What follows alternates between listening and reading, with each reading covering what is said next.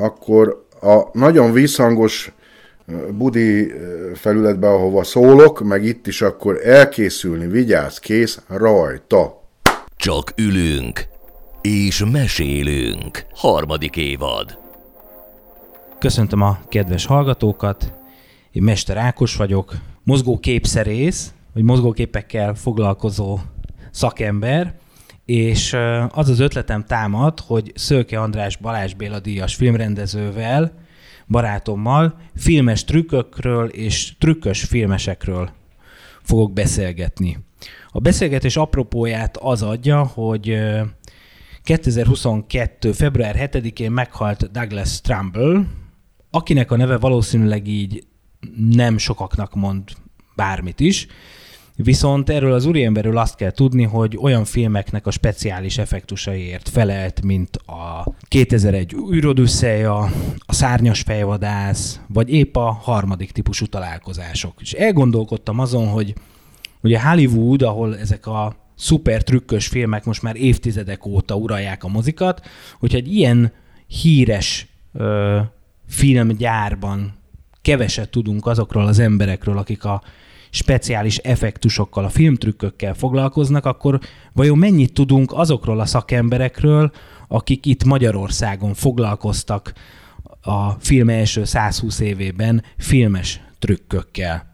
Azt szeretném kérdezni, András, hogy kicsit definiáljuk, mi az, hogy filmtrükk? Mi számít filmtrükknek? Nagyon nagy szeretettel köszöntöm a kedves hallgatókat. Szőke András vagyok, Talián Dörögről a konyhából, és egy elektronikus rendszeren keresztül vagyunk kapcsolatban Mester Ákos barátommal, és kaptam egy kérdést, nem mertem most így számolni, hogy ez most két percig tartott, mert legalább 17 féle csapás irányt érzékeltem abból, ami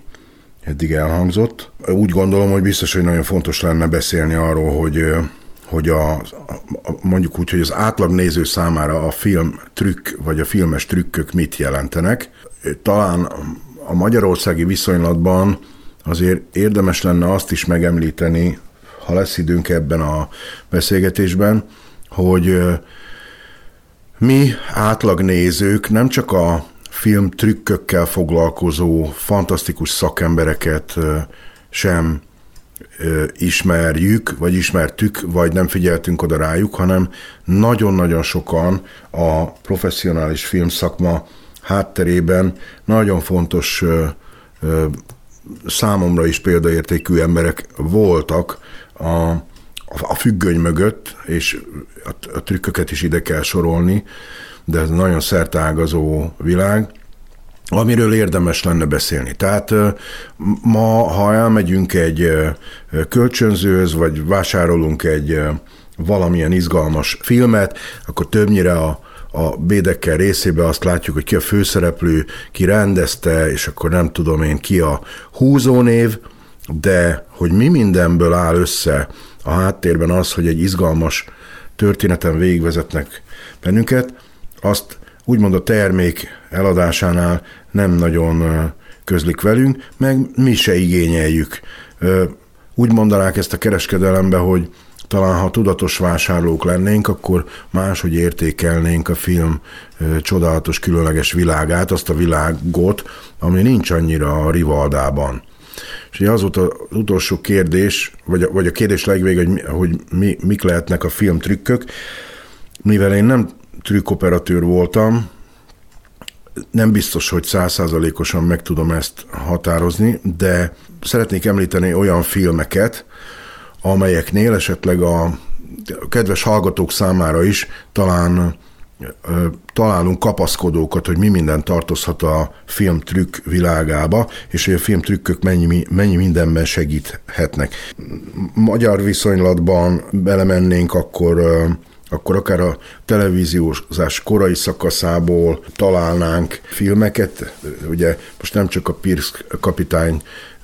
sorozatot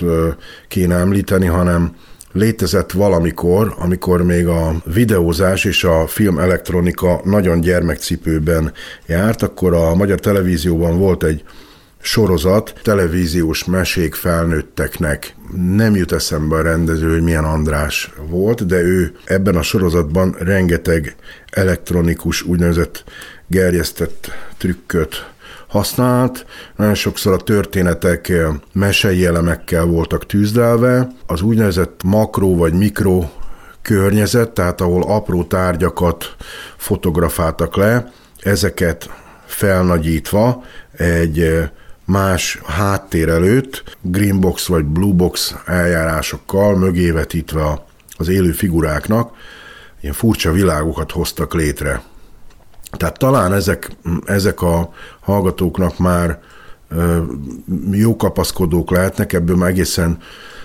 űrletes, különleges világokat szoktak ma, mai napság létrehozni különböző ilyen fantazi filmekben, külföldi filmekben, de én egy kicsit még visszább mennék az időben, és például Huszárik Zoltán Szindbád című filmjét említeném, ebből messze fogunk tudni kalandozni, és Latinovics Zoltánnak azt a híres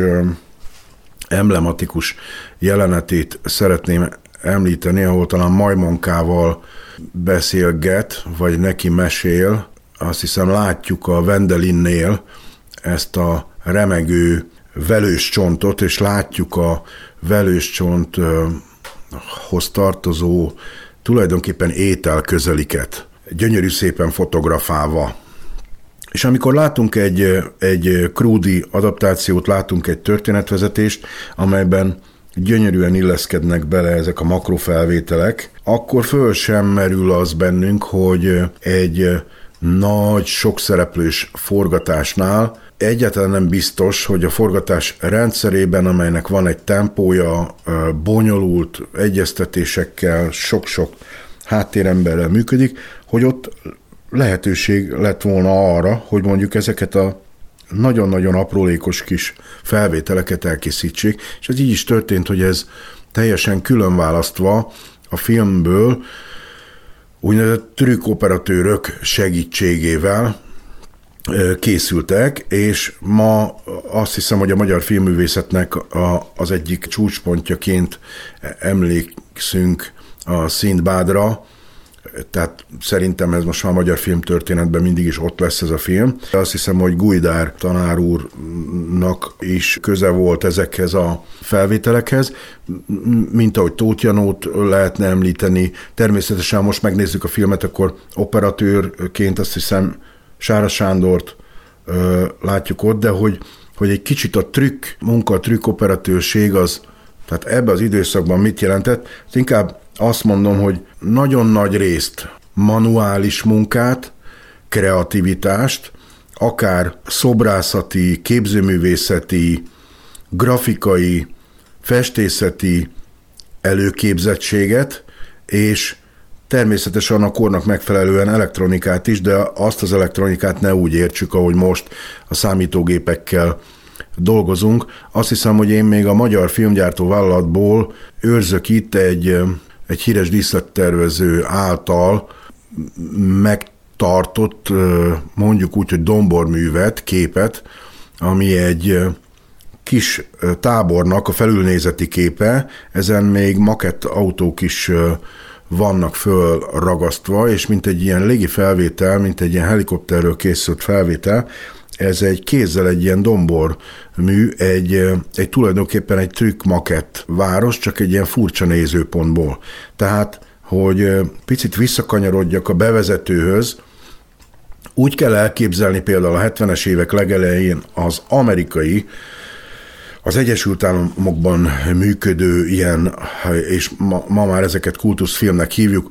látható anyagoknak a munkáit is, hogy hatalmas terepasztalokon dolgoztak a trükkmesterek, megépítettek, szobrászok segítettek nekik, megépítettek akár városokat, gondoljunk itt a King Kong filmre, vagy akár víz alatti jelenetekhez megépítettek akváriumokban felületeket, nagyon-nagyon sok kézműves tudás kellett ehhez. Sokszor azt kell, hogy mondjam, hogy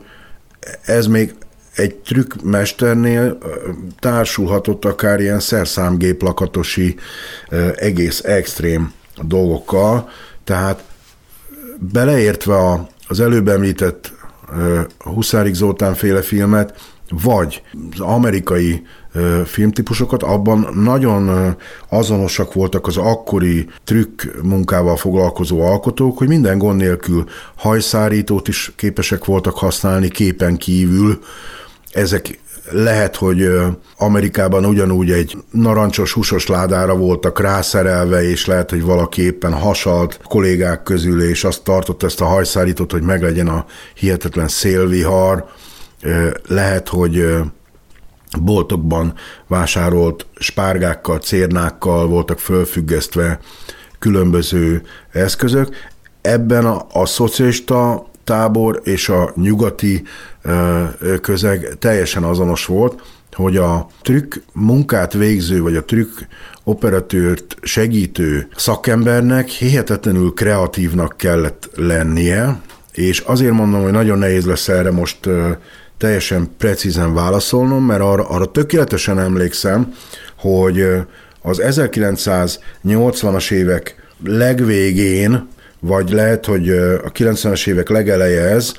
nem akarom konkrétan említeni a, a filmet, mert, mert most inkább az a, az a cél, hogy rendszereken menjünk keresztül. A magyar filmgyártó vállalatnál, tehát a Lumumba utca 174-ben létezett egy olyan részleg is rendesen alkalmazottakkal, akik a belső építészethez tartoztak, ma ezt úgy mondanánk népiesen, hogy profi szobafestők is dolgoztak a filmgyárnál, akik természetesen, ha adott esetben a történet szerint egy lakásbelsőt létre kellett hozni, megfelelő korszakú történettel, akkor ők tudták azt, hogy egy hengerezett falat, egy flóderozott falat, és a többi, és a többi létrehozzanak. De ami az érdekesség az egésznek, hogy eh, tudjuk azt, hogy a, például a horrorfilmek azok elsősorban nyugati mintára egy kicsit beszűrődtek ide hozzánk, de alapvetően hát ez egy, ez egy eh, nyugati szemlélet volt. A rendszerváltás után nagyon sok film elkezdett eh, Magyarországon készülni, és ennek pontosan az volt az oka, hogy olyan szakemberekkel is rendelkeztek a Magyar Filmgyártó Vállalatnál, amely szakemberek nem voltak már annyira hogy is mondjam, csak pont a kézműves rész miatt nem voltak annyira elérhetőek Nyugat-Európában, és akkor mondom itt a nagy titkot a, például a, a szobafestőknél, hogy létezett egy pókháló készítő gép. Ez a pókháló készítő gép, ez egy lentkerekes, tehát egy olyan propellerrel működő, talán alumínium vagy ilyen kicsit rozsdás pisztolyszerű szerkezet volt, aminek volt egy tartája, mint hogyha egy autófényezőhöz mennénk el, és azt mondanánk, hogy fényezze le az autónkat. Egy hasonló szerkezete volt a szobafestőknek, de ez nem elektromosan működött, ezt a, egy kart kellett hajtani, és a tartályba pedig nem, nem leszek pontos, hogy műgyanta vagy milyen ragasztóanyag volt beleöntve, természetesen olyan illékony oldóanyaggal, ami a levegőn elég gyorsan elkezdett kötni. És amikor ezt a szerkezetet használó ember elkezdte tekerni, ha ügyesen tekerte és ügyesen mozgatta a saját kezét, akkor egy pillanat alatt a levegőben a falhoz érkezve ezek a föffenetek pókhálóvá váltak. Most jön az, amit én úgy gondolom, hogy össze kell kapcsolni a trükkmunkákkal és a régi mesterekkel, hogy természetesen, amikor modernizálták a magyar filmgyártó vállalatot, akkor sok minden más, mint ahogy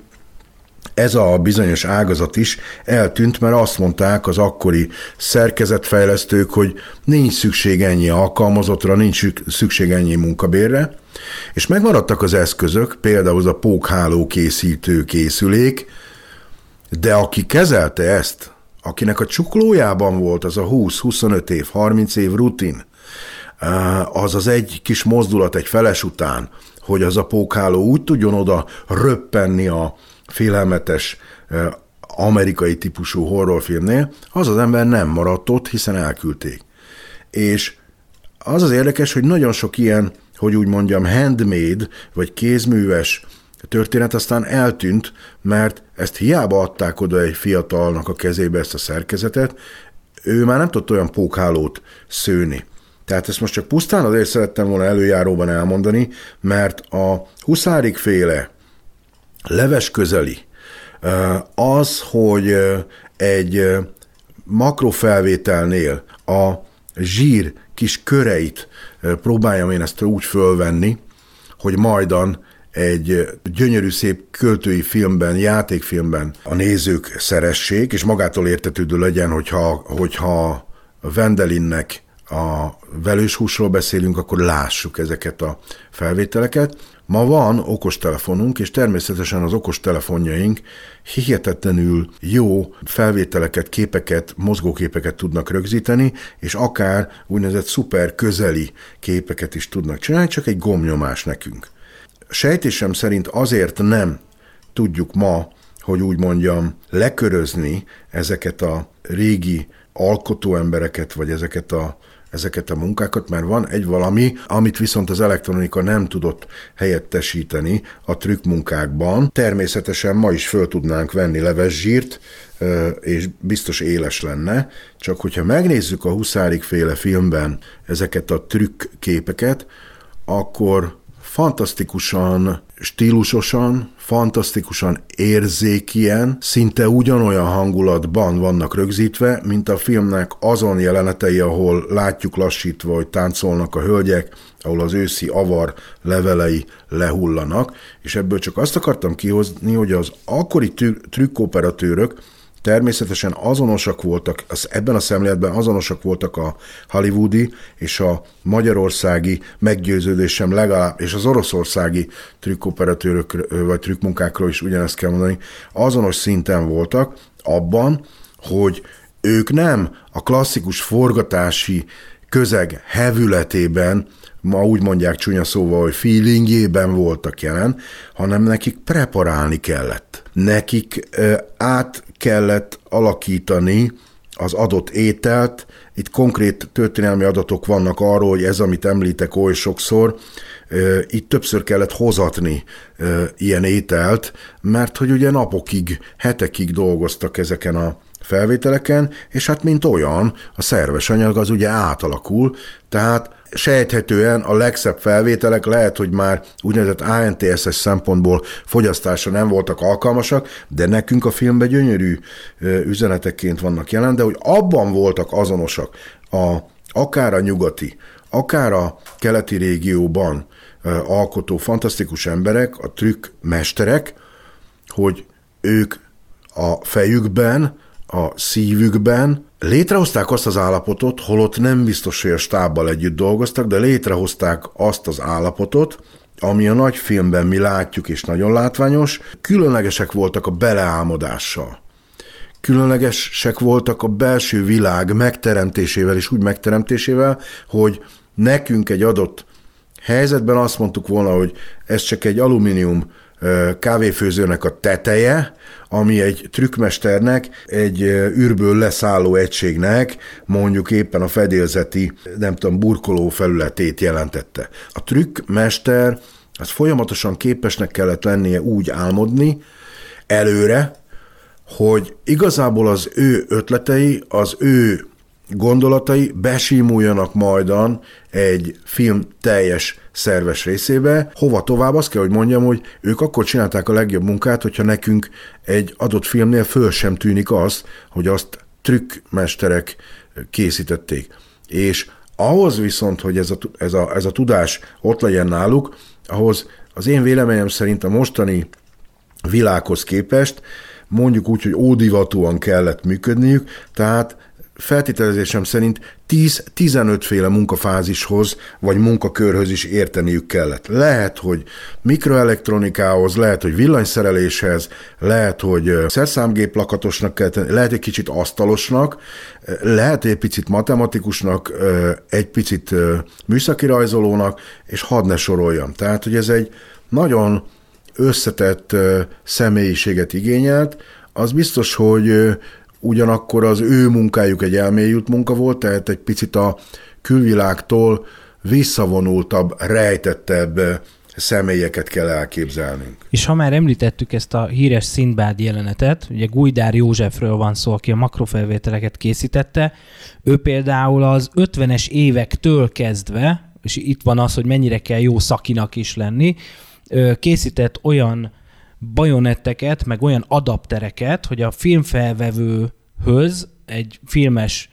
objektív helyet, mondjuk egy mikroszkóp fejet tudjon csatlakoztatni, és aztán ez egy olyan kép, olyan leképeződést eredményezzen, ami ugye a, a film nyersanyag számára is ö,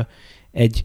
egy lefényképezhető látvány legyen. És ö, egyébként Gujdár József még rengeteg, nyilván ebből adódóan nagyon sok természetfilmet, meg dokumentumfilmet készített, vagy annak a betéteit, de sokszor megkeresték olyannal is, hogy egy periszkópot kell valahogy ráeszkábálni a kamerára, és itt nem valami szabványban kell gondolkodni, itt tényleg az volt, hogy ami éppen kéznél volt, abból kellett megoldani, és valóban itt a ebbe, ezekben az évtizedekben még az amerikai, vagy szovjet, vagy francia, vagy német ö, filmes szakembereknek is pont az volt a munkájuknak a szépsége, hogy még nem egy szabványosított világban dolgoztak. Mielőtt valaki úgy érezné, hogy itt a, a, csak a keleti oldalnak a drámájáról szeretne szólni ez a történet, meg kell nézni a korabeli fotókat a Star Wars-ból, pont például a trükkmunkáknál, és azt látjuk, hogy buhera, buhera, buhera, buhera, nekik is folyamatosan át kellett lépni a határaikat, mert az, amit most mi, még egyszer mondom, egy féltenyérnyi kis eszközzel, meg különböző boltba vásároló, vásárolható applikációkkal e, tudunk használni, ezek nem léteztek abban, a, abban az időszakban, és hadd erősítsem ezt meg kicsit, ha már Gujdár Józsefnél az 50-es évekről is beszéltünk, Természetesen én is akartam mondani, hogy nem csak a Huszárik féle trükkmunkánál, hanem rengeteg dokumentumfilmnél kellett ilyenfajta speciális felvételeket készíteni. Többek között említsük meg a Gyöngyvirágtól Lomphullásig, Homoki Nagy István filmjét. Az csak egy mellékszál lenne, hogy Homoki Nagy Béláné volt az általános iskolában az osztályfőnököm, de ebbe az utcába nem menjünk bele, hanem egy picit visszatérő a Lumumba utca 174-be, hogy volt annak idején, hát ezt úgy hívták, hogy oktatási terem, vagy volt kis klub, nem tudom már minek nevezzem, ezt a mostani fiataloknak biztos, hogy nem tudható, hogy ez, hogy ez hol létezett, mert nem a gyár területén, hanem a gyár melletti, közvetlen mellette lévő utcának a túloldalán volt talán egy bérelt, vagy egy nem tudom milyen tulajdonban lévő oktatási helye az operatőröknek, a filmgyárnak, és ez volt az Eiben Klub. Az Eiben Klubot azért szeretném megemlíteni, mert még amikor én 1987-ben elkezdtem asszisztens gyakornokként dolgozni a filmgyárban, akkor voltak szereplőválogatásaink, az akkor már nem annyira használt Eiben klubban, ahol Eiben István kameráját is, az egyik kameráját is lehetett látni. Ez konkrétan, ez a kamera most itt a konyhában ülök, próbálom elképzelni, ez a szekrény, ami itt van, van egy ilyen, ilyen konyhaszekrény, ez itt 2 méter 20 centi magas, és olyan 2 méter 40 széles, tehát egy olyan 160 szer azt mondom, hogy 150 centi biztos, hogy volt az egyik része, és, és, és szerintem egy 1 méter 20-as biztos, hogy volt a szélessége ennek a doboznak, amit kamerának kell hívnunk, volt optikai része is, de azt a hallgatóknak mondom, tehát egy elég nagy dobozról beszélünk, ebből logikusan következik, azok, akik filmmel foglalkoznak, azok érteni fogják, akik pedig esetleg nem csináltak ilyet, hogy amikor azt látjuk egy játékfilmben, hogy a kamera mozog, megy a szereplő mögött, úgynevezett ansnitben, hogy osonkodik az operatőrrel, és bemennek az egyik szobából a másik szobába. Vagy akár még messzebbre is ma azt mondjuk, hogy azt Edikem operatőr meg elkészítette, ugye ez egy ilyen speciális eszköz. De abban az időben tessék elképzelni, hogy egy kamera azt négy ember mozdította meg. Na most, hogyha ott bármilyen fajta képi mozgást szerettünk volna, az egyrészt szakmailag bonyolult volt, mert hogy ezeknek a szakiknak ott kellett lenni. Arról ne is beszéljünk, hogy a világosítók széndurudakkal világosítottak. Most tessék elképzelni, hogy egy szerelmi jelentet, vagy, vagy csak egy ilyen, egy ilyen szereteteljes egymásra nézést, mondjuk egy Dajka Margitka és nem tudom, Páger Antal között, úgy, hogy közben füstölnek a szénrudak, és ezt az ejbenféle hatalmas kamerát 80 szuszogva mozgatják. Gujdár Józsefre visszatérve, hogy ezek a csodálatos emberek, akikről ma keveset tudunk, és kevésbé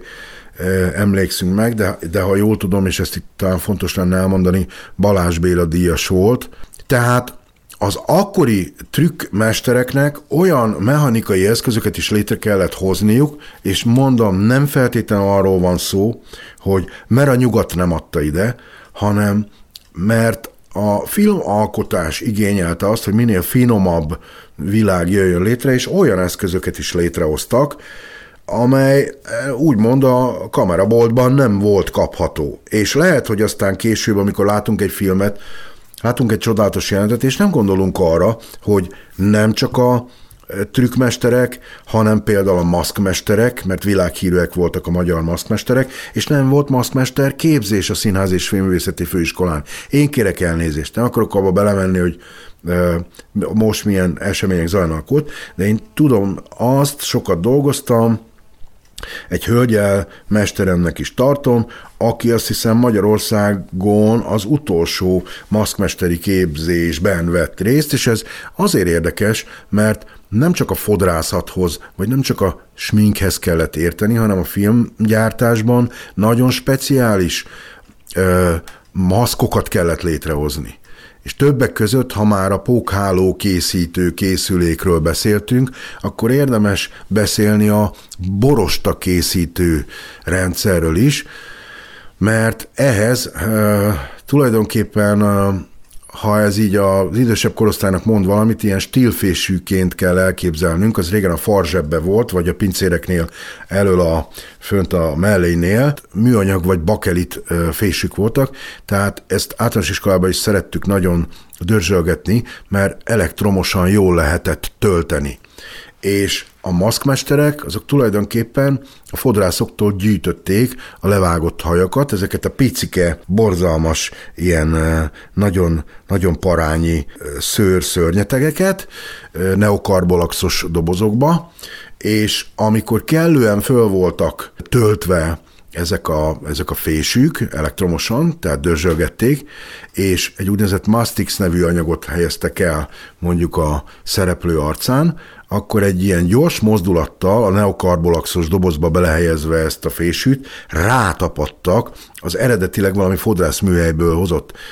mondjuk úgy, hogy használt hajdarabok, és ezeket, ha egy ilyen suhantással végighúztunk az, végighúztuk az arcon, vagy a maszkmesterek, akkor fantasztikus módon lehetett a borostát imitálni. És itt megint azt mondom, hogy tehát az emberi tudás, az emberi rutin rettentő fontos része volt az egésznek, mert most is látunk ilyet a külföldi filmeknél, hogy hogyan készítenek el sok órás munkával, különböző ilyen műanyag felületekkel elváltoztatott félelmetes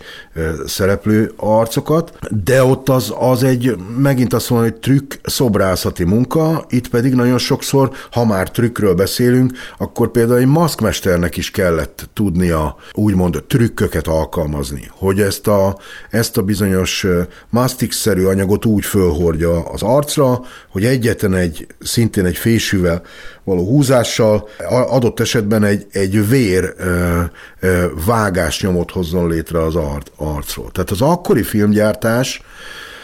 amiről beszélünk, minden egyes fázisában, legyen az belső építészet, legyen az hangfelvétel készítés, legyen az például zörej brigád, vagy legyen a trükkmunka, hihetetlen összetett háttér üzeneteket háttér tudást hordozott. Ezek nagyon nagy tudású emberek voltak. Csak egy, zárójelesen gyorsan, ugye elkanyarodtunk, de az Örei Brigádról hadd mondjak két szót, hogy ilyen is létezett a magyar filmgyártóvállalatnál, egy három fős, tulajdonképpen családi vállalkozásnak nevezhetnénk, és igazából egy ilyen mozgó ecseri piacnak hívnám én inkább őket. Volt egy pici kis furgonjuk, amiben az a létező összes, mondjuk úgy, hogy értelmetlen dolgot hurcolták magukkal. Mit jelent ez? Egy például egy szinkron, zörej szinkron szakember, az egymaga egy komplet Jackie Chan verekedést, egy 8, 8 fős verekedést úgy létre tudott hozni, az úgynevezett Ranódi stúdióban voltak az örej rögzítések, volt egy körülbelül 2 méterszer 3 méteres kis terület, ahol macskakő, keramitkő, parketta, nyikorgó parketta, vasúti zúzott kavics, és még nem tudom mik voltak elhelyezve, sőt, mellette még egy vizes rész is volt, ahol lehetett topogni, de egy ilyen ügyes szinkronmester például ahogy említettem, egy karate filmnél képes volt egymaga leszinkronizálni az egész ferekedést öt fővel, úgyhogy a, mivel ez most egy ilyen hangbeszélgetés nem látható, úgy kell elképzelnünk magát a, az alkotó embert, aki egy mikrofon előtt áll, hogy az egyik oldalán félig ráhúzva egy úgynevezett műbőr kabát van, ami lehet, hogy hosszú ideig olyan helyen volt tárolva, ahol még kicsit meg is repedezett, tehát ember nem húzná föl, de itt most mi ne erről gondolkodjunk, hanem a film hangjairól. Másik oldalán ugyanúgy esetleg egy ilyen nylon lódenkabátszerű, vagy, vagy inkább ilyen esőkabátszerű szerkezet volt rajta, miközben a, a kezében lehet, hogy egy éppen délután bicskával levágott fűszfagaj, és esetlegesen valamilyen használt dunyha fölkötve a derekára. Azt láttuk, hogy miközben a felvételek képei némán pörögnek a vetítőteremben, ez az ember hol az oldalát üti, hol a, pá, párna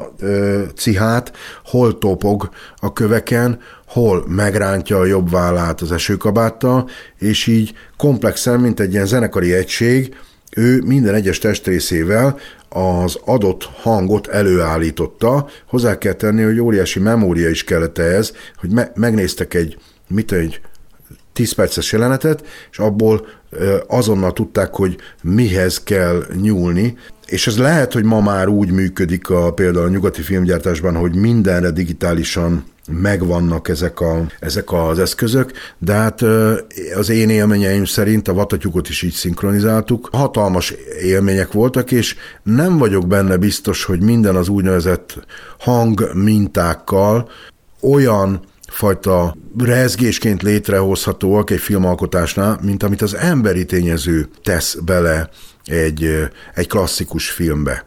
Tehát ez lehet talán az egyik oka, hogy ma a mostani modern filmművészetben időnként olvashatjuk azt, hogy bizonyos szakemberek, nyilván ez pénzkérdés is, Nyugat-Európában vagy, vagy, vagy Amerikában megteszik azt, hogy visszanyúlnak a manuális, vagy visszanyúlnak a klasszikus eszköztárhoz, mert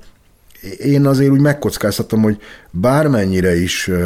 előre haladott a digitális alkotói rendszer, egyszerűen lehet érezni úgy mondtuk mi annak idején 80-as években például egy Super 8-as filmnél, hogy liheg, hogy az egész pulzál. Lehet ilyen programot föltelepíteni a számítógépre, de valahogy mégsem pont ugyanaz, hogy az a kis hajszál, vagy az az optikai sérülés, az akkor ott rögzített pillanatban hogy került rá. És ez érvényes a, a trükk eh, munkákra, trükk operatőri munkákra is. Ugyanakkor amit említettél, a, a technikai tudás is, a nagy reneszánsz szemlélet is kellett ezek, ezekhez az emberekhez, mert ahogy említetted az előbb, hogy mondjuk egy orvosi műszergyártó cégtől, amiből nem volt sok, azt hiszem egy vagy kettő Budapesten, gondolom kellett oda kapcsolati rendszer, hogy Gujdár bácsi mondjuk a filmgyárból bekopogtasson, vagy átmenjen, és az ottani műszerészekkel elkezdjen beszélgetni, hogy hát gyerekek, ne haragudjatok, tudom, őrültnek néztek, mert ti az endometroskontoszkópot csináljátok a, mit tudom én, a Péterfi utcai kórháznak, de nekünk most van egy a Movinál, ami a, azt hiszem az FTC pálya mellett volt, vagy most buszpályaudvar, tehát ott volt a népszerű tudományos filmstúdió, hogy ott csinálunk egy dokumentumfilmet, és nekünk kéne egy ilyen, egy ilyen endoszkóp, vagy nem tudom mi, mert ennek még össze kellett, optikailag meg kellett oldani azt is, hogy egy klasszikus filmfelvevőgéppel hogyan kapcsoljuk ezt össze? Hogy, hogy fogok élességet állítani? Az optikák hogyan fogják azt az információt közvetíteni a nyersanyagra? Tehát nagyon szerteágazó tudásnak kellett jelen lenni. Amiket eddig említettél, azokra ugye az angol ö, nyelv azt mondja, hogy practical effects, tehát a, ugye benne van a praktikum, benne van a gyakorlatiasság, és pont ez az, ami hát mára már iszonyatosan felértékelődik, ugyanakkor kivesző félben van, hiszen most, hogyha azt mondod, hogy szeretnél egy, amit említettél például egy gyerektábornak a légi felvételét elkészíteni, akkor írd és mond egy szoftverben, te meg tudod mondani, hogy az a tábor milyen messze van a képzeletbeli kamerától, milyen objektívvel látod azt a tábort, és hogy nem tudom hány házikó van rajta, és ezt legenerálja a gép. De ezeknél az effektusoknál ugye ezeket mind meg is kellett valósítani, és egyébként a 2000-es évek elején ha már hallottak a hallgatók Terence Melikről például, aki mai napig egy aktív ö, filmrendező, neki pont ez volt a baja, akkor volt ez a nagy digitális ugrás, hogy egész egyszerűen azt a textúrát, azt az anyagszerűséget, a digitális effektusokkal nem tudja létrehozni, és bizony nem először a filmtörténetben, ö, Amerikában is elő kellett szedni azokat a szakembereket, akik még értettek ezekhez a, a technikákhoz. Tehát, hogy ez a mai napig működik. A gond az ott van, hogy mivel szakmányban készülnek mondjuk a szuperhős filmek, vagy mondjuk a skifik, egyszerűen létrejött egy, egy standardizált folyamat, ahogy létrehozunk mondjuk egy űrhajót, vagy egy űrcsatát, és most már majdnem minden a gépekben dől el, de ez szerintem nagyon is észrevehető. És egyszerűen ez ugyanolyan korlenyomat, mint nem tudom én 20 évvel ezelőtt, hogy mindenki neonfényekkel világított. Film trükkökről beszéltünk, és itt érdemes lehet azt is összekötni ezzel, hogy film nyersanyagra ö, forgattak az operatőrök, ugye elég sokáig, és talán ugyanúgy, hogy a trükkmester sem mindig tűnik fel, hogy volt egy filmben vagy nem, érdemes lenne megemlítenünk egy mágikus szakmát, a fénymegadót. Hogy esetleg a fénymegadó szerepéről beszélnél le, mert hogy valahol ugye a, a filmtrükk és a filmkészítés határán táncol, de min, mindenképp egy nagyon fontos feladat az övé. Engedjék meg a hallgatók, akkor is, ha esetleg nem ismerős ez, mert tartozunk az égbe ennyivel hogy Fülöp Géza bácsi nevét említsem meg. Itt most az akkori filmgyártás egy másik nagy fellegvárába kell elmennünk, most éppen Budán, a Magyar Filmlaborba, ahol a 80-as években még dolgozott Fülöp Géza bácsi. Az volt a hivatalos meghatározás, hogy fénymegadó Például Regéci Viola is ugyanilyen emblematikus és nagyon híres nagy név volt a filmlaborban. Mondhatok ilyen furcsa szavakat, ha már arról beszéltünk, hogy a régi szakmákat vagy a régi szakembereket újra kellett pozícionálni, mondjuk Hollywoodban, hogy nem lenne olyan egyszerű ezt most, ha, ha a szakembereket föltámaszhatnánk, mert ahhoz kellenének azok a gépek is, amik ilyen különleges dolgokat létre tudtak hozni. Az egyiknek az volt a neve, hogy Hézeltin. Hézeltin. És a Hézeltin az úgy nézett ki, minden úgymond professzionális játékfilmet fényeltek. Ennek az volt az oka, hogy akármilyen jó operatőrök dolgoztak, fantasztikus kameramanokkal, fénymérőkkel, spotméterekkel, a nyersanyagoknak is volt egy sajátossága, független attól, hogy Kodak vagy éppen orvó, vagy bármilyen anyag, mivel ezeket az anyagokat ugyanúgy, ahogy egy klasszikus fényképnél laborálni kellett, amikor elkészült az úgynevezett munkakópia, amit az átlagnézők soha, soha nem láttak, akkor egy ilyen csiricsáré, sokféle színvilágú, meg telítettségű képeket láttunk, de nem azért, mert rosszul dolgozott az operatőr, hanem egyszerűen a nyersanyagok úgy reagált, reagáltak, az adott fényviszonyokra, utcán, lakásokban, akár ugyanazokban a a, ugyanazokban a lakásokban is, mert például a nyersanyagra is jellemző volt, ugye megint azt mondom, hogy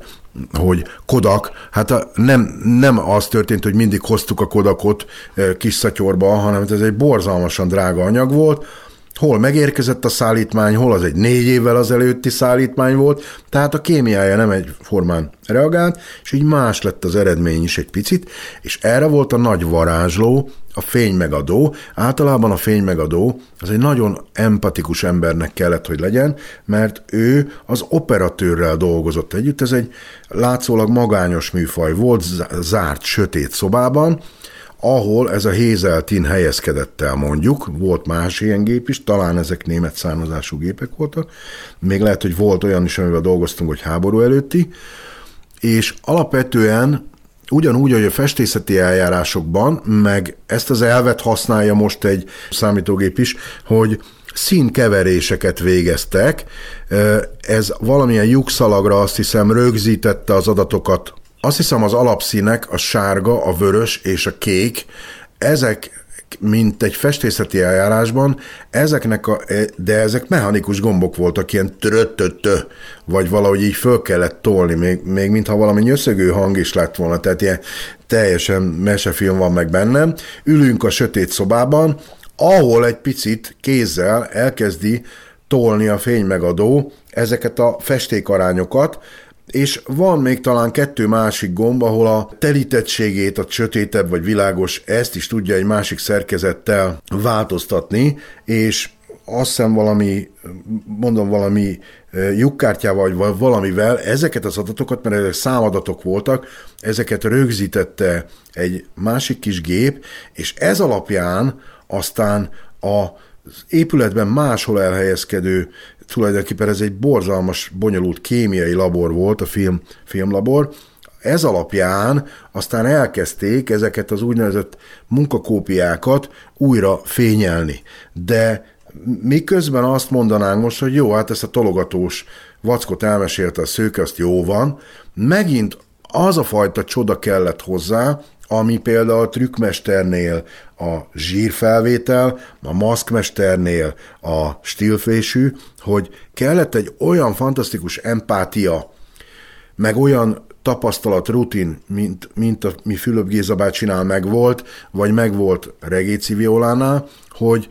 az egyik hónapban még Szabó Istvánnal dolgozott, mert hogy a Mephisto és ezek, a, azt hiszem ezek a nagy filmeknél még mind a Géza bácsival dolgozott a Szabó, de dolgozhatott mondjuk egy teljesen más habitusú rendezővel, esetleg éppen egy hektikus hangulatú rendező párossal, és ezeket mondjuk úgy, hogy szinte észrevétlenül kellett kiszolgálnia, hogy ezeket akár az, azok az operatőrök, akik tartoztak ezekhez a rendezőkhöz, úgy érezhessék, hogy együtt alkották meg azt az adott fényvilágot, mondjuk például ilyen csodálatos fényű film az egymásra nézve, érdemes ezeket ilyen szempontból is végignézni, tehát hogy nagyon nagy empátia is kellett ezekhez a szakemberekhez, azt mondhatnánk, hogy amikor így valaki kezdőként, teljesen amatőrként vagy outsiderként is mondjuk belecsöppen egy ilyen világba, mert bármennyire is gondoljuk, nem gondoljuk, ami a Mephistónál, a Szász János Szédülés című filmjénél eh, fénymegadói szempontból végre kellett hajtani, azt végre kellett hajtani a vattatyúknál is. 1989-ben vagyunk. Ott azért a trükkmunkára had álljak meg egy pillanatra, mert attól, hogy keskeny filmre forgott, ugyanazok a, a sajátosságok érvényesek rá, vagy voltak érvényesek rá, mint mondjuk egy nagy filmnél. Tehát például ott az egyik, ha, ha már trükkmunkáktól indultunk, az egyik trükkmunka az úgy nézett ki, hogy van egy bizonyos jelenete a vattatyúknak, ahol Badár törzsőrmester hoz egy tyúkot, az aranytojás tojó tyúkot szeretné és a tojással kapcsolatos helyzetet rekonstruálni vízi szakaszvezetővel, és hoznak egy általuk szerzett tyúkot, és az aranytojást leteszik a tyúk elé, és ugye az a prekoncepciójuk, hogy a tyúk bekapta a tojást, így tűnt el a tojás. Az, az alapprobléma az az volt, hogy először is Badár apja akkor a Barneválnál dolgozott, tehát egy ilyen hihetetlenül rossz állapotban lévő kakast hozott, akkor a taréjjal, hogy a kakas, konkrétan a kakasnak a taréja letakarta a szemét, tehát nem látott a kakas, és a lába is instabil volt a karmai miatt, tehát így alig tudott megállni, hogy Badár időnként kellett, hogy fogja ezt a kakast, hogy ne essen el. Élt, de azért így inkább közelített afelé, hogy vagy kameraláza volt, vagy nem tudom, de hogy így nem nagyon akart jó filmszereplő lenni ez a kakas, amelyik tyúk a filmbe. De hogy visszatérjek a trükkmunkára, hogy itt a probléma az volt, hogy a Super 8-as felvevőgépeknél volt egy úgynevezett élességhatár, mivel anyagilag sem álltunk azért nagyon úgy, nem tudtunk külön optikai rendszereket vásárolni ez. Valószínűleg, mivel ezeket azonnal nem lehetett kontrollálni, egy hónap eltéréssel jöttek vissza Kelet-Németországból vagy Nyugat-Németországból a laborált anyagok, nem láttuk azt, hogy bármennyire is beállítottuk az élességet, ez a jelenet már nagyon izgalmas volt ott a felvételnél, megismételhetetlen is, mert talán levágták utána a kakast, életlen lett. Ezért, hogy trükkmunkailag visszatérjek ide, egyetlen egy megoldás volt, hogy amikor megérkezett az exponát egyetlen egy kópia, akkor egy albéleti lakásban, a melléképületben ki lett alakítva egy kis trükk asztal. Ez úgy nézett ki, hogy egy konyhaasztalnak lombfűrészsel kivágtuk a közepét, belehelyeztük e- egy tejüveget, alá elhelyeztünk egy, egy, egy éjszakai olvasólámpát, természetesen a 60-as izzó az iszonyatosan világította ezt az egészet, úgyhogy kellett szerezni egy kiskunfélegyházi konzervgyárnak egy sárga barackos, mag, magvatlanított sárga barackos üvegjét, azt lemosni, és ebbe kellett belerakni az izzót, mert ezen a Super 8-as filmet kockánként lehetett húzni. Úgy, hogy át tudtuk világítani, mert rendes trükk asztalunk nem volt, és mivel anyám varrónő volt, neki voltak ilyen nagyon, nagyon vékonyhegyű, erős gombos tűjei még a május egy ruhagyárból, és kockánként a Super 8-as filmnél 8 mm azt jelenti a Super 8, 8 mm-es képeknél, mivel Láttuk a tojást nagyítóval, hogy hol van a képen, tessék azt elképzelni, hogy mekkora tojás lehetett egy Super 8-ason. Gombos tűvel minden egyes képen a tojást kiszúrtuk, ez egy három perces jelenet, másodpercenként 18 kocka sebességgel ment az eredeti felvétel, a televíziós verziónál másodpercenként 24, ezt ki lehet szorozni, minden egyes képnél azt a kis kockát kézzel, egy gombos tűvel kiszúrtuk. Mi, miért volt e, erre szükség? Mert így létrejött egy felületi, az volt a prekoncepciónk, hogy létrejött egy felületi élesség, és ha most visszanézzük a filmet, mivel képtelenség ezt megcsinálni kézzel úgy, hogy mindig pontosan ugyanoda tudjál szúrni, ezért egy ragyogás alakult ki a három perces filmben, Ugyan életlen a maga a film, de ez a felületi pont, és állandóan vándorol, ez hihetetlen módon a majdani felnagyított 35-ös verzióban egy ilyen pszichedelikus ragyogássá vált. Most csak azt akarom mondani, hogy ha a magyarországi filmalkotói munkákban megnézzük a trükk üzeneteket, óriásit segítettek a magyar filmművészetben, és mindig valahogy a lélek, és mindig valahogy a gondolat vitte ezt előre, mert ha például Timár Péterre gondolunk, aki trükk operatőrként indult, ha nem lett volna zseni az az ember, nyilván amikor kipattant az egészséges erotika kapcsán belőle az az ötlet, hogy fordítva mozogjanak a színészek, ugye ettől van olyan különleges hangulat annak a filmnek, ez csak egy trükkoperatőrnek az agyában fogalmazódhatott meg, és nyilván az akkori stúdió tanács, meg hasonlóak nagyon furcsán nézhettek rá, hogy valaki úgy akar Hauman Péterrel és másokkal leforgatni egy filmet, hogy azt kéri tőlük több héten keresztül, hogy mindent, amit csinálnak, fordítva mondják a szavakat, és fordítva menjenek. Ez egy színészileg iszonyat megerőltető munka, de ez is egy trükk gondolkodás, és nem hiszem, hogyha azt csinálnánk most, mert erre a számítógépnek lehetősége van, hogy ugyanígy megfordítunk mozgásokat, az ugyanazt eredményezné, mint ez az emberi tényező által létrehozott történet. Tehát én, én ott kapcsolnám ezt az egészet össze, hogy a magyarországi filmalkotásban az, hogy rengeteg különleges dolgot használtak a filmezés hátterében lévő emberek, akikről mi ma nem is tudunk, de nagyon sokat segítettek, ott mindig nem, nem a lázadás, hanem a megoldás és a, a bölcsesség segített. Megint csak említeném itt a Vattatyúk című filmnek a majdani 35-ös átalakítását, mert hogy Super 8-as volt, és abban az időben, ezt Magyarországon, még Magyar Népköztársaságról beszélünk, egy módon lehetett megoldani, a Gulyás testvéreknek a filmjének volt erre lehetősége, dokumentumfilm, hogy Svájcban egy speciális, nagyon-nagyon drága folyadékban haladó optikai eljárással nagyon sok pénzért Svájcban fölnagyítottak Super 8-as filmeket. Hát tehették ezt, mert akkor már e, Nyugat-Európában nagyon nagy történelme volt a, a különböző kis dokumentumfilmeknek, és ott meg volt a pénzügyi áttér. Nekünk nem. Ezért itt jön a képbe még egy másik név, a, akit szintén szerintem fontos megemlíteni, mert utána aztán nagyon sok alternatív filmesnek segített még Szabó úr. Talán a 16. kerületbe, én meg nem tudom már mondani, hogy hol jártam, de Szabó urat én találtam meg, addig soha nem dolgozott vele senki együtt ö, ö, ilyenfajta munkában, mert hogy Svájcban nem tudtuk kivinni a, vattatyúkot, és én csak annyit kértem Simó Sándortól, aki a Hunia filmstúdiónak volt akkor a stúdióvezetője, hogy engedje meg, hogy két hetet adjon, hogy még egy kört futhassak, mert pénzügyileg nem állt rendelkezésre, az, hogy megoldjuk, hogy hogy legyen ebből nagy film, de hogy engedje meg, hogy csináljak még egy kört. És akkor még létezett a Magyar Filmgyártóvállalatnak kamera műszerész szekciója, fantasztikus mechanikai műszerészekkel. Én mondtam nekik, hogy mit szeretnék csinálni, azt mondták, hogy ez lehetetlen, nem is járulnak hozzá, de ettől függetlenül megengedték, hogy úgymond ellopjak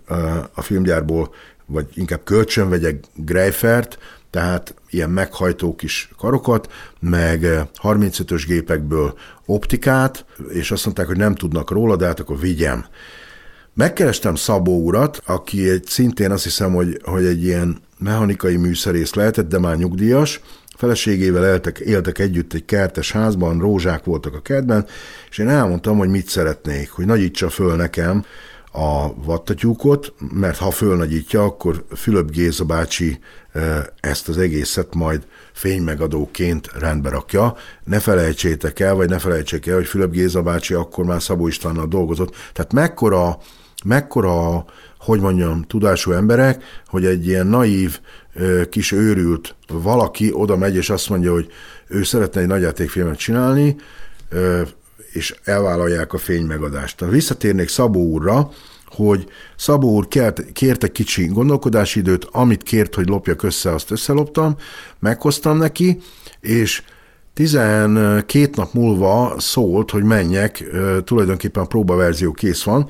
fölvezetett ennek a családi háznak, régi téga családi háznak a padlására, hát azok a bizonyos pókhálók, amit a másik filmekből meséltem, az ott volt minden fönn, és a padláson direktbe egy 35 mm-es kamerának az optikájának a felhasználásával, lassú, egy óraszerkezet segítségével, kis feszültséggel egy olyan mechanikai rendszert hozott létre, ahol a Super 8-as filmet másodpercenként kettő kockát exponálva egy kis mechanika két, héten, két hétig folyamatosan optikából optikába másolva, így, hogy ti, ti, ti, ti. Felesége őrjöngött is, hogy mit csinál fönn a padláson, nem tudom, hány éjszakán keresztül, ment ez az átírás, és mivel itt ugye ezek fényérzékeny anyagok, azt hiszem egy szovjet nagy posztókabáttal takarta le mindezt. Tehát az összes, hogy is mondjam csak, olyan szabálynak ellentmond ez az eljárás, amit akkor Nyugat-Európában láthattunk.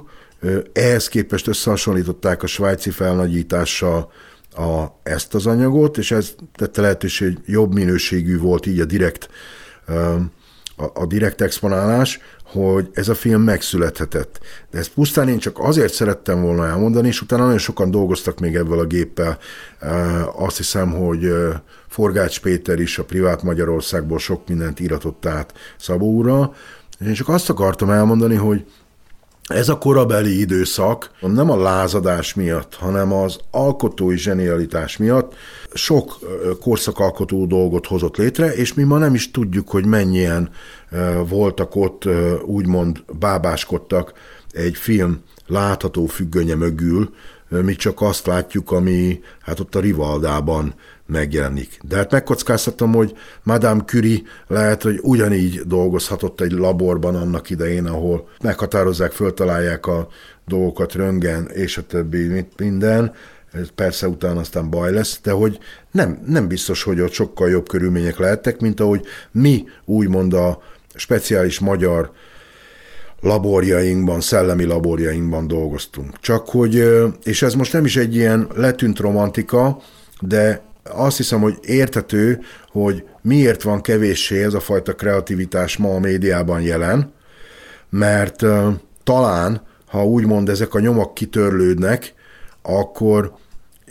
nem tudom jobban mondani, csúnyán fogalmazva, hogy az a reneszánsz szemlélet is eltűnik, és akkor kereskedelmi szempontból sokkal könnyebb egy olyan szerkezetet, szoftvert, programot megvásárolni, ami megcsinálja nekünk üzempontosan azt, amit mi szeretnénk, de eltűnik belőle az a,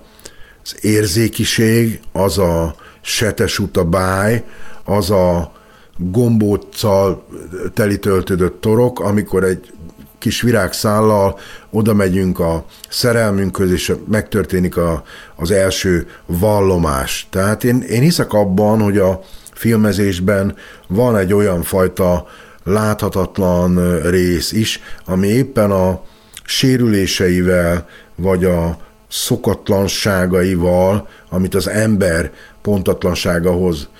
létre, megismételtetlenné válik. Tehát én nem azért beszélek erről, mert azt mondom, hogy ezek a régi, régi történetek miért nem jönnek vissza, hanem nagyon, nagyon sokat ad a, az, a, az önkifejezésben, nagyon sokat ad az önállóságban az alkotóknak. Én ha tehetném, ha ma az oktatásban lehetne egyrészt valamilyen szerepem lenne az oktatásban, nem, nem tervezem ezt, de ha ilyen környezetben lennék, vagy ilyen pozícióban, biztos, hogy a fiataloknak folyamatosan azt erősíteném, hogy hozzuk vissza, tessék ezeket csak empirikusan, tapasztalati módon kipróbálni, mert utána fognak tudni meríteni a modern rendszer bőségéből és félelmetes nagy vákumjából. Tehát akkor van megtámaszkodni való, hogyha ezeket mi mondjuk a gyakorló időszakainkban kipróbálhatjuk, hogy, hogy, hogy igenis csináljunk trükkmunkát, igenis csináljunk ilyen háttereket, próbáljunk lezörejezni egy filmet, kacagjunk ugyanúgy, ahogy mi kacagtunk, amikor egy bádok tetején forgolóztam, hogy a Trabant jelenet le legyen zörejezve. Szóval ezek fantasztikus tanulások is voltak, meg élmények. És hát azt gondolom, hogy a beszélgetésünk során elég sok film, filmet ajánlottunk, úgyhogy reméljük, hogyha legközelebb valaki megnézi akár a Szintbádot, akár a Rajnai Andrásnak a televíziós mesék felnőtteknek, akkor egy kicsit gondolni fog ezekre a háttérmunkásokra, akik évtizedekig ugye dolgoztak sokszor egyedül, meg elvonultan külön-külön. Fülöp Gézáról még csak annyit, hogy el tudjuk helyezni őt a történelemben, meg a filmtörténetben, hogy ő dolgozott még a Ludas Matyi című filmben is, első színes magyar nagyjátékfilm elkészültében, és az utolsó munkái között van Bacsó Péter megint tanú, tehát az egyik az 1950 mondjuk, a másik meg 94, hogy, hogy egy iszonyatosan hosszú